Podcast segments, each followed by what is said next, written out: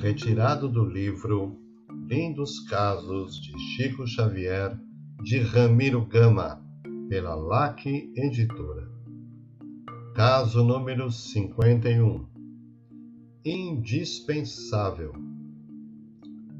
O Chico recebera um convite reiterado para assistir a uma solenidade que um centro espírita de determinado lugar, um pouco distante de Belo Horizonte, realizaria.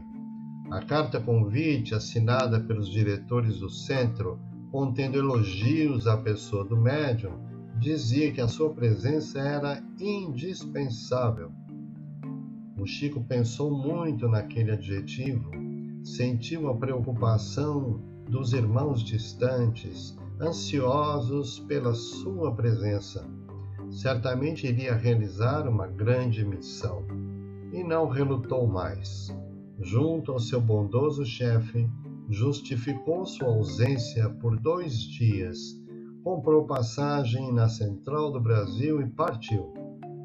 No meio da viagem, quando já sonhava com a chegada, antevendo a alegria dos irmãos, Emmanuel lhe aparece e diz: Então você se julga indispensável e por isto rompeu todos os obstáculos e viaja assim como quem vai realizar uma importante tarefa.